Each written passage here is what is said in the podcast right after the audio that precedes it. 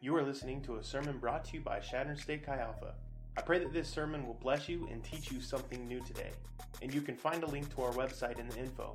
Check it out and shoot us a message. We would love to hear from you.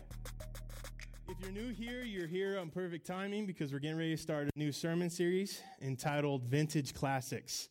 This is going to be a sermon series kind of going back to the basics, kind of going throwing back. For some of you guys, it might sound like a broken record. Apparently, that wasn't as punny as you guys thought. But anyway, I hope that I can bring you guys a fresh word, even though sometimes it can be something that sounds so dumbed down. Teaching on the basic levels here for the next few weeks. For example, tonight we're going to be talking about how to pray. For some of you guys, that might seem super um, basic and super running through the motions. You guys know how to pray. Some of you guys really have never been taught how to pray. And so we want to go through the basics and we want to get everybody on the same page because I really feel like the, the, this sermon series is going to be important to build the foundation in order to propel us to the next level in getting to know God and getting to experience God. And so you'll want to be here for the next few weeks, um, even if this is your first night as we go through the vintage classic sermon series. As I mentioned this week, uh, we're talking about how to pray. As we read through scripture, one of the things becomes very obvious, especially in the Gospels. Man, as we're reading through, it becomes very clear that Jesus prayed a lot. He covered absolutely everything in prayer. Sometimes praying for days, sometimes spending hours, sometimes praying so much that the disciples would fall asleep upon him. Prayer was super important, even for Jesus, as we look through scripture. and while we look through scripture in, in the Old Testament, or in uh, the Gospels, Jesus' prayers are sometimes laid out. There's even examples in which the disciples ask Jesus, Hey, Jesus, can you teach us how to pray? And it, it lists it out. And so we get these examples in these little excerpts, which is kind of funny because fast forward to today's Christianity, in today American Christianity, I feel like even if you're not a Christian or even if you didn't grow up in a Christian home, one thing that we do tend to experience a lot of is public prayer or corporate prayer. We experience people praying over their meal at lunchtime. We experience prayer from a pulpit at a church. You guys got to experience prayer twice already since you've been here at service. That's public corporate prayer. But one thing I feel like we don't teach a whole lot about is how to pray intimately. And so tonight we're going to be focusing more on intimate prayer than corporate prayer. If you'd like to learn more about corporate prayer, I would love to have that conversation with you. Maybe that's a topic we might cover later on, but today we're going to be specifically focusing on intimate prayer. One of the biggest problems I feel like we have is while we pray, even publicly, publicly and intimately, we tend to like religify. And yes, I'm making that a word, religify. We tend to religify prayer. We turn it into this, this deal where we tend to try to use, um, smart sounding words and we try to use like New King James versions, these and thous, and just ridiculous words that aren't a part of our vocabulary. If you walk up to me and you start talking to me in New King or in King James version, I'm probably going to smack you and tell you to speak English because I'm not going to understand what you're saying. And so when we pray intimately, I feel like we should be praying in our language in what is intimate, what is close to us, not making up words, not trying to make it sound smarter than we really are. We want it to be real and from our heart.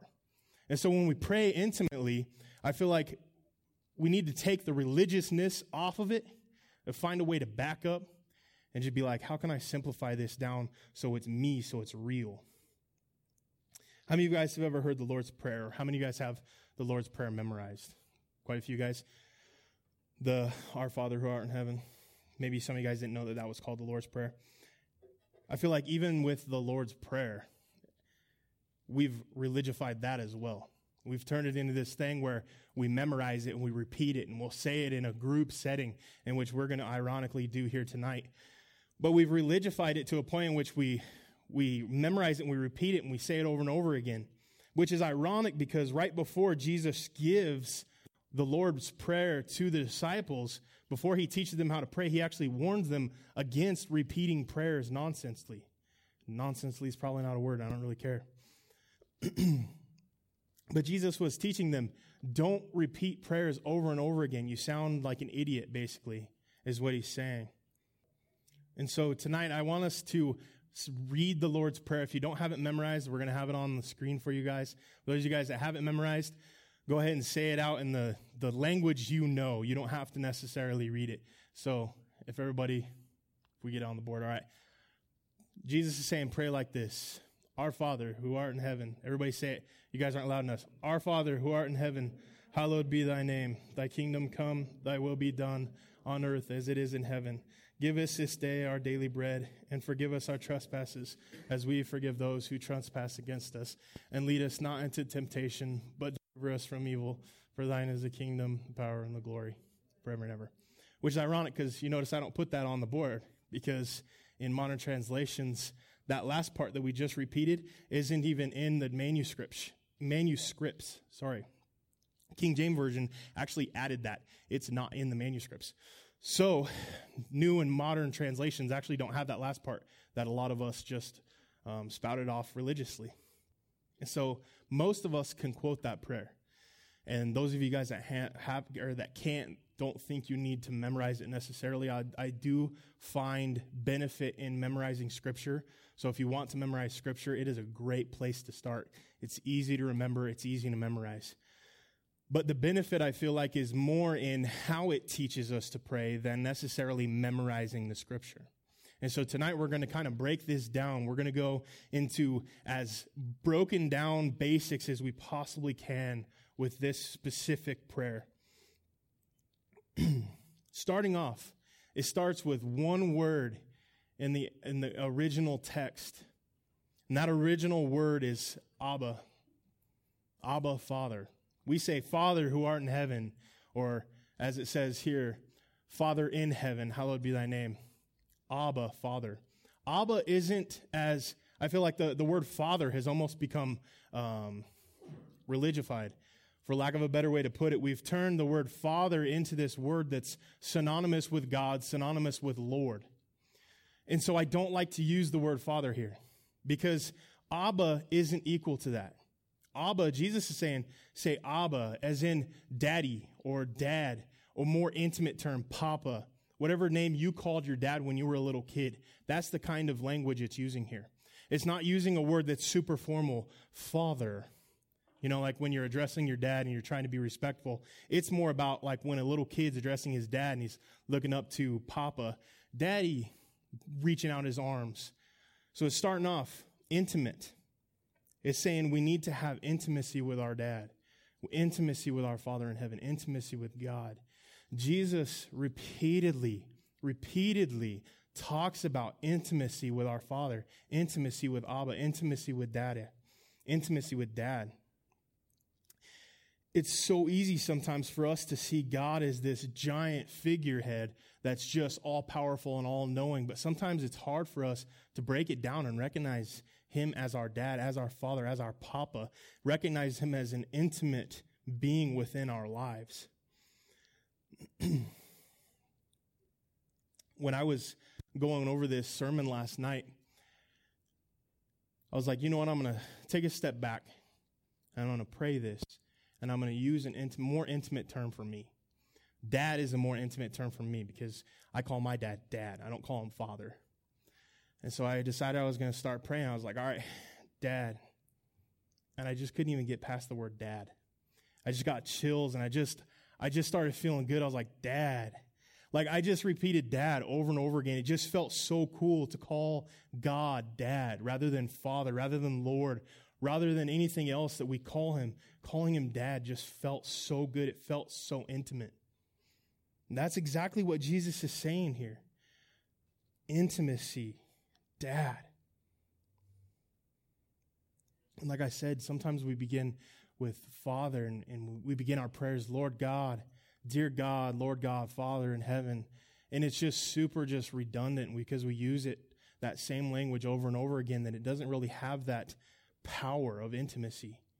It's just super kind of casual. And I think that's, like I said, it becomes easy to imagine God on a throne in a big, huge room with cherubim chanting after him, saying, Holy, holy, holy is Lord God Almighty. It's easy to imagine that with like smoke filling the room and thunder and lightning and just like laying down the law. It, sometimes it can become easy to imagine God that way. And yes, God is that way, but He's also intimate. He's also close to us. And for me, I think it's so easy to imagine God as the, the previous part because that was my dad. My dad growing up was the super stern, stoic. I work my butt off for this family. I'm going to show no emotion. Boys don't cry. If you cry, you need to man up. That kind of dad. I don't remember him saying, I love you more than one single time until I was at least 20 years old. I can remember one single solitary hug before my 20th birthday from my dad. And so it's easy for me to project my dad into God. And that's not necessarily appropriate because our dads screw up.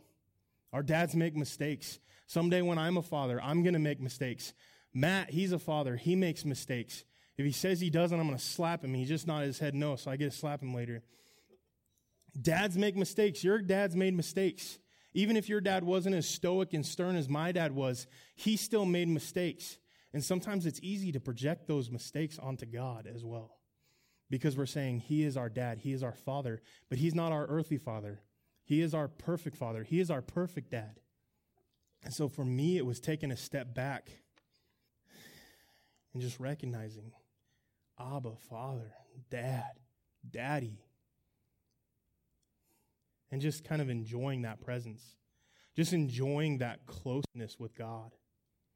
Dad, hallowed be your name. Dad, hallowed be your name. Another word here could be consecrated your name. Dad, your name is so consecrated.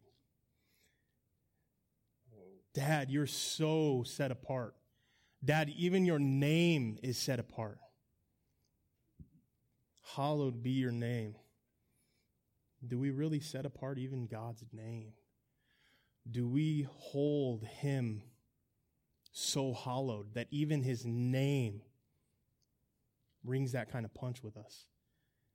Has that kind of presence? Like, could you imagine if our world as a whole regarded God with so much respect and reverence that even his name was considered consecrated? I'm talking the world, let alone just Christians. Could you imagine if even within Christians, if we revere, revered,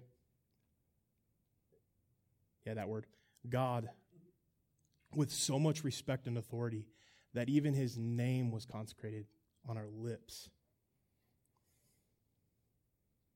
Dad, hallowed be your name. Your kingdom come. Dad, I want your kingdom here on earth. Papa, I want your kingdom on this earth as it is in heaven. I want that day to come. I want that day to pass in which Jesus returns and I get to be in your presence. Dad, I want your kingdom to come. Dad, hallowed be your name, your kingdom come. The next words are Give us this day our daily bread. Not give us this year our yearly bread. Give us this month our monthly bread. Give us this day our daily bread. Dad, will you provide? Will you provide for us today? Back then, bread was everything. Bread was huge. It was a, a huge, major staple in not only their diets, but their lives. They would spend significant amount of time cooking bread bread was very important. So, Dad, would you provide us provide for us today? Dad, could you give us our daily provisions? Dad, I want to thank you for today. Dad, I want to thank you for what you've given us today.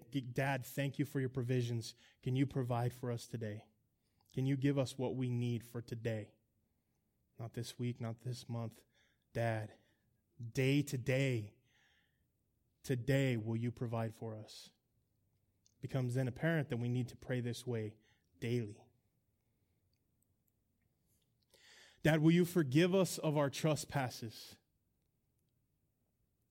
A more common modern day word would be forgive us our debt. Dad, would you forgive us of our debts? I feel like when we look at our sin as debt, it makes this so much more powerful, at least to me it does.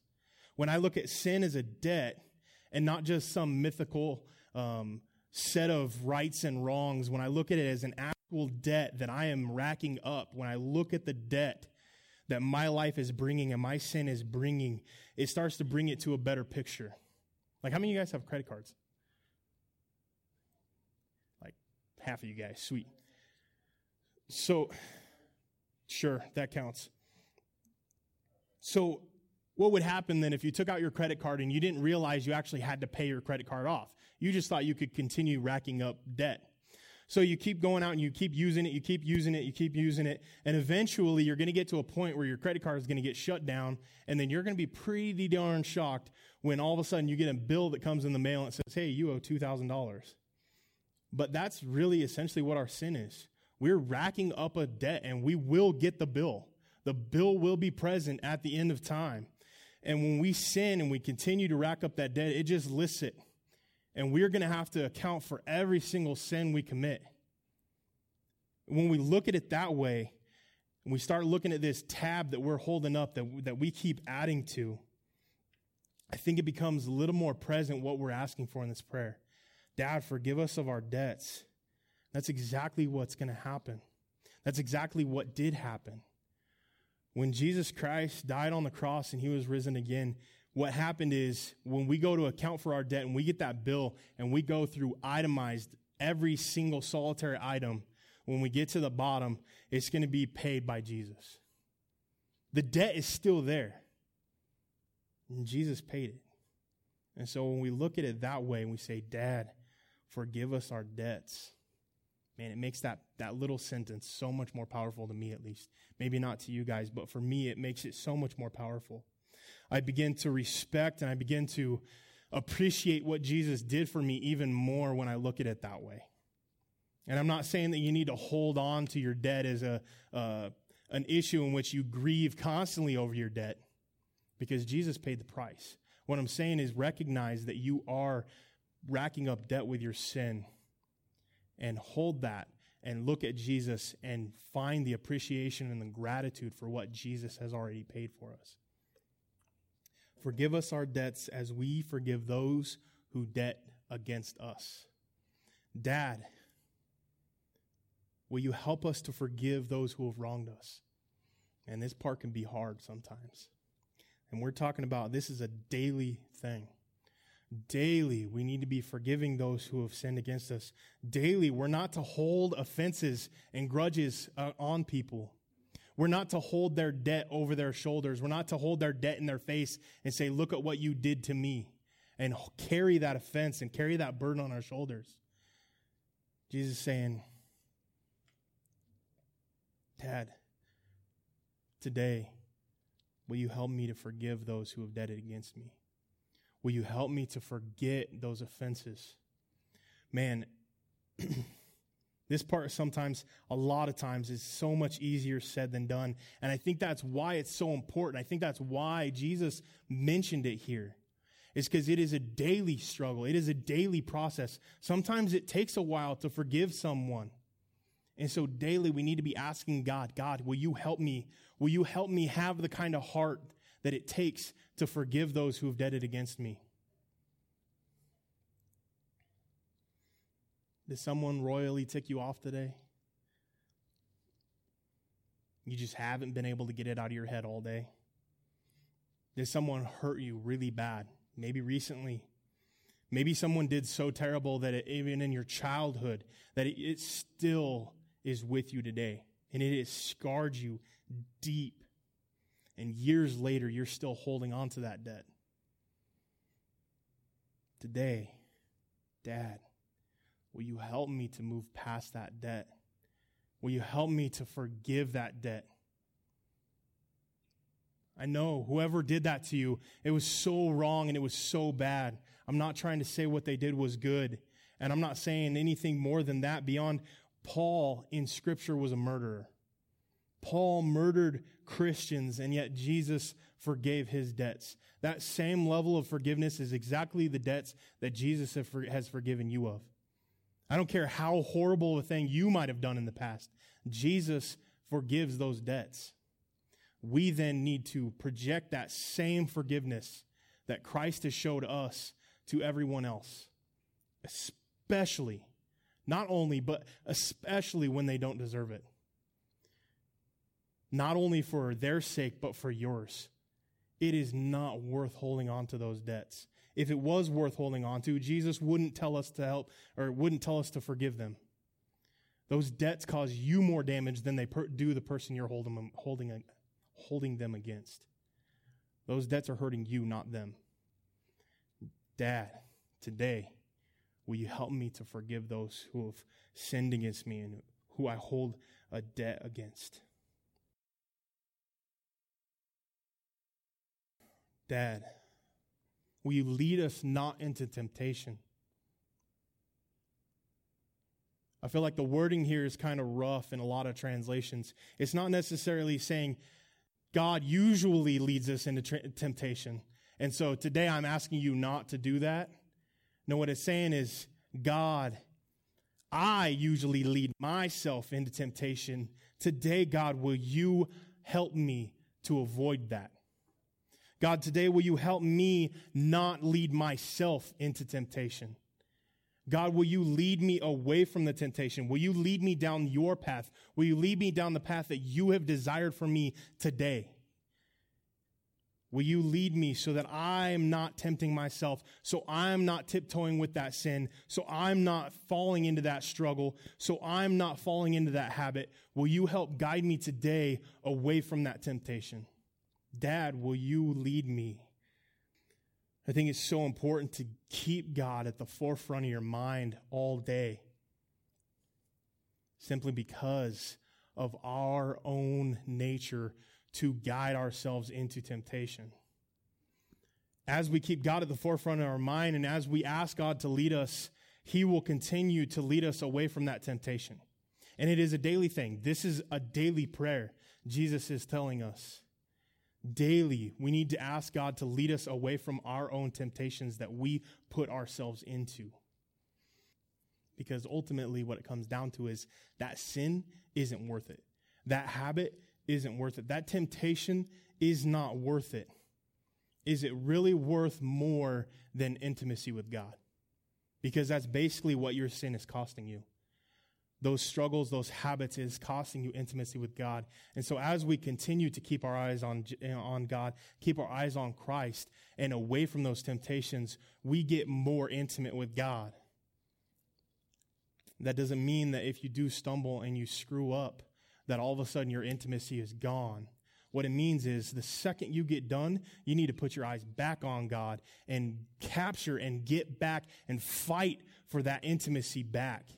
Seek God right off the bat. If you screw up five seconds later, hop back up and be like, Dad, will you please help me so that I'm not tempted the rest of the day?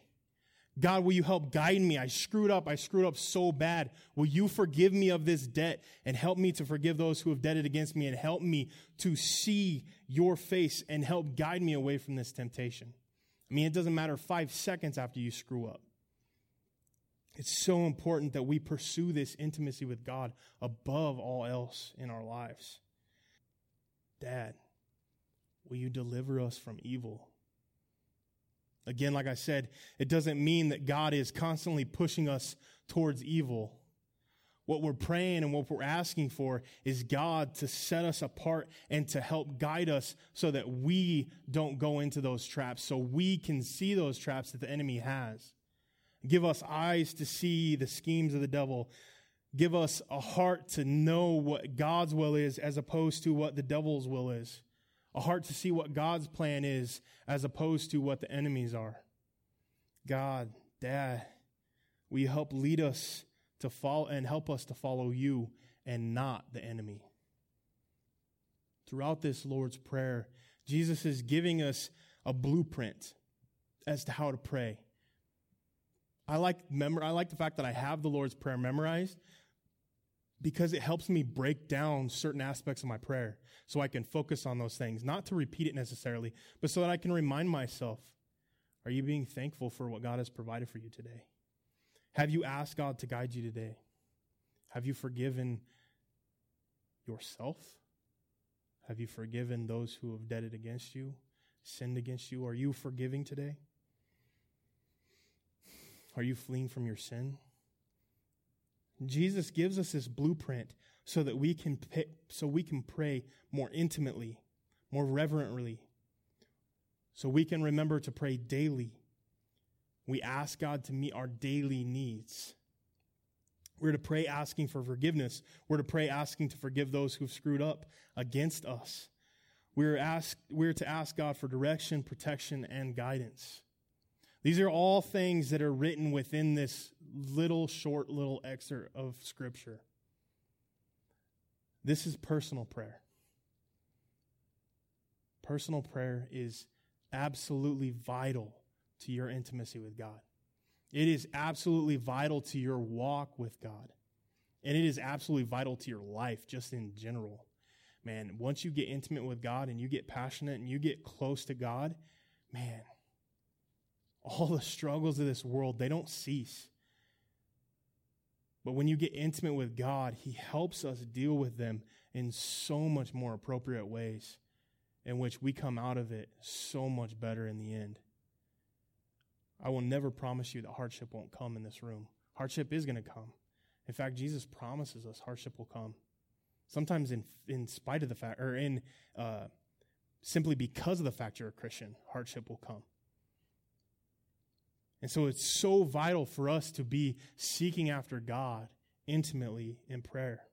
I want to touch on one other aspect of prayer tonight as we um, just kind of begin to wrap up tonight's sermon.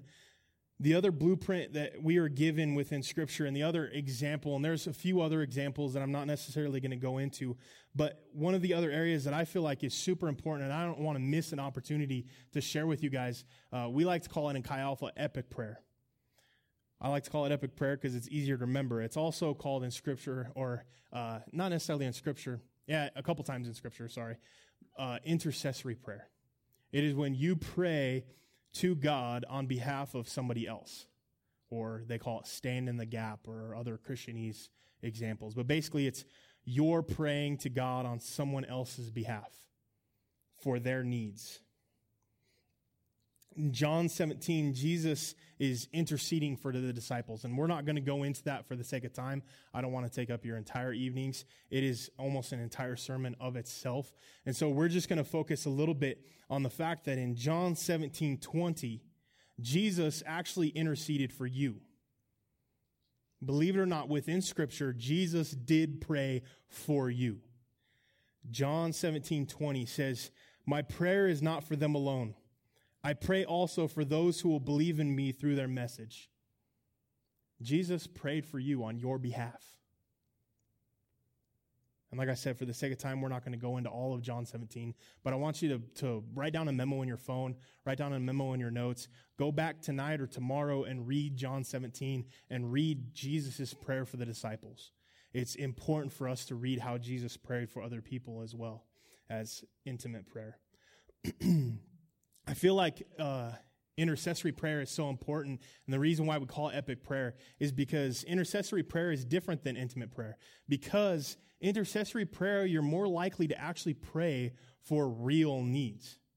So instead of praying for the person for wealth and prosperity, you pray for their depression or their struggles. Instead of praying that they might meet a hot girl or a hot woman, you pray that they meet a godly woman or a godly man. Instead of praying that they would uh, pass their test, you pray that they would get closer to God. Instead of passing for these simple little, or instead of praying for these uh, simple little prayers that we often pray for ourselves, these very selfish, very uh, worldly prayers, when you're praying for somebody else, you're more likely to actually pray for what their needs are. And then oftentimes, when you're interceding for somebody, the Holy Spirit will actually give you new information that maybe they didn't even eh, tell you that maybe you didn't even know about them. Sometimes the Holy Spirit will download information into your brain, and this would be a totally different sermon at another time as well. But the Holy Spirit will help you to pray for them oftentimes as you are interceding for their needs. And you'll pray for things that maybe they haven't even asked you for prayer for. You'll pray for things that maybe you don't even realize that they're struggling with. Maybe the Holy Spirit will be like, man, you need to pray for this person's depression, and you had no clue they had depression. Intercessory prayer is so powerful. and It is so needed, especially in today's world. We need to be praying for each other. Not only do we need to have that intimate time with God, we need to be praying for each other within this room, other Christians. We need to be praying for strength for them, as well as praying for people who aren't even Christians, that they could even find their path to God. Like I said, that's a, another time, another place that I'll go into that a little bit more deep, uh, a little deeper. But tonight, before we leave, I don't feel like I would do us a service if we don't spend some time and get into some intimate prayer with God. And so tonight, before we leave, we're going to take five, ten minutes. We're going to put on a little bit of, of music, set the mood, turn the lights down. What I want from you guys, I want you to find somewhere where you're not close to somebody else. Find somewhere if you need to find a corner, if you need to get on your knees, if you need to eat some carpet and pray, if you need to find somewhere, find somewhere, get away from the people around you. Get as far away from everybody else as you possibly can. Okay? That's the first thing. The second thing that I want you to do is I want you to pray out loud. Okay? Some of you guys, that's tough. Some of you guys only pray in your head. I really feel like there's something that, that is different. When I pray in my head, as opposed to when I pray out loud, I feel like there's just, there's more power in being vocal with our prayers. And so I want you to pray out loud. I'm not saying you need to be loud, but pray out loud. Pray vocally. You can pray quietly vocally, but pray vocally. Okay? The third thing that I want you to do is when referencing God, when approaching God, when saying God, instead of using God or Lord or Father, I want you to use an intimate term instead. If that intimate term is dad, use the word dad. Do not use the word Lord. Do not use the word God. Do not use the word Father. Use something more intimate.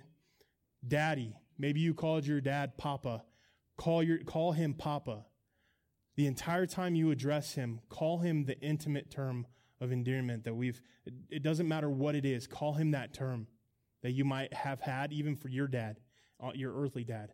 Or if you didn't have a very good earthly dad or you didn't have a dad, Find a word that maybe you would imagine would be more intimate for you and use that word exclusively and, and only use that word. And then the last thing is when you've got done or when you are done with your intimate prayer and when you're, you feel like you're done praying for yourself, then the next thing I want you to do is I want you to intercede until we're done. I don't want you to start worshiping. I don't want you to spend any time worshiping. I don't want you to spend any time reading your Bible. I don't want you to spend any time doing any of that stuff. This is just prayer. So when you get done praying for yourself, look around and find somebody else who's praying and pray for them. You don't have to go over to them. You don't have to lay hands on them. You don't have to do anything special. Just find somebody else in this room. Maybe ask God to point somebody out for you and pray for them exclusively until the end. Okay? You guys good?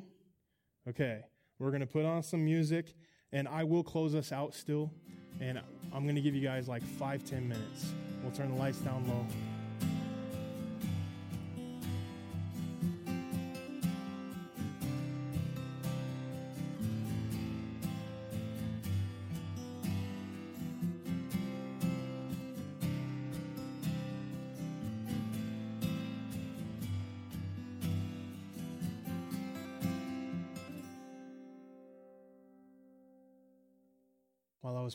Just kind of felt like I need to ask this question in here. Ask yourself this Do you believe God loves you? Ask yourself, do you believe God loves you? Because if you hesitate for any, even an instant, for even a second, man, I want to promise you tonight I want, if, if you get nothing else out of tonight's service, I want you to leave here knowing God loves you. He cares about every single solitary detail of your life. He cares about every single solitary hurt that you have. He cares about every single solitary little thing in your life. He loves you. He loves you more than you could even fathom loving. He loves you on a whole another level. His love has its own word. That's how much he loves you. Within scripture, it's a specific word because it's so much more than we can even fathom sometimes. God loves you. And if that's all you get out of tonight's service, fine, I don't care. If you didn't listen to a single word I said and none of this resonates with you, I don't even care. It's not that important. It's important that you leave here knowing Dad, God, our dad, loves you. He loves you so, so, so much. And he just wants to get to know you. And so even if if you don't go through the prayer as as praying for specific needs and this and this and this and you don't have this routine of prayer or whatever eh, if you could throw all that out the window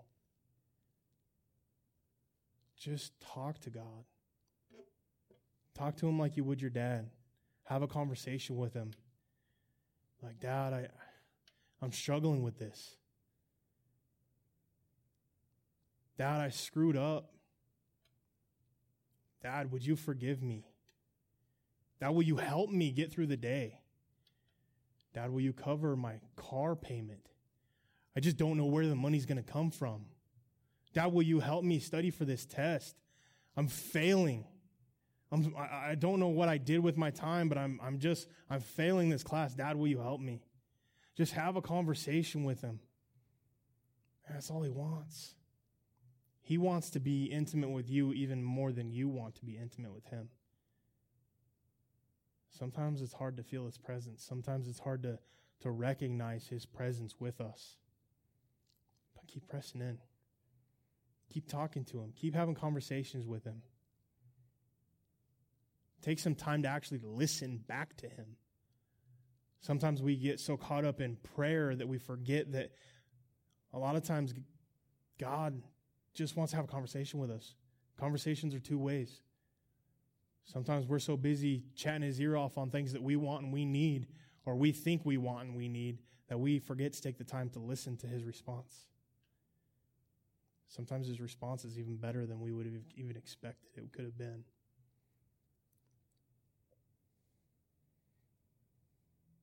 Lord, we thank you for today.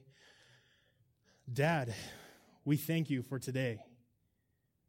We thank you for the opportunity to see your heart. We thank you that we could see Jesus' heart for you and how much Jesus loved you and loves you. So, Dad, I pray that tonight and this week and this month, Lord, we could see you the same way. That we could see you as intimate. That we could see you as consecrated.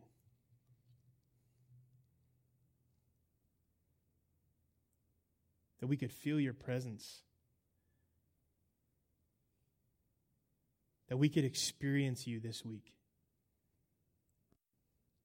Now, somebody's sitting out there and you're just thinking in your head, I just, I don't know what it feels like to, to feel God. So, Dad, I just pray that you would surround that person with your presence. That he would just be overwhelmed with your presence tonight. That he wouldn't be able to leave these doors without knowing at least a glimpse of what it feels like to be in your presence.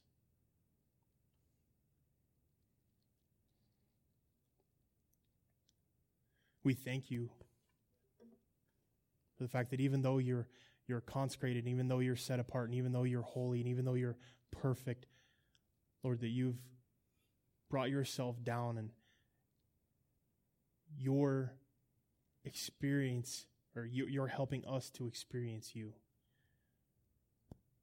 We thank you for that. Lord, it is in your name we pray.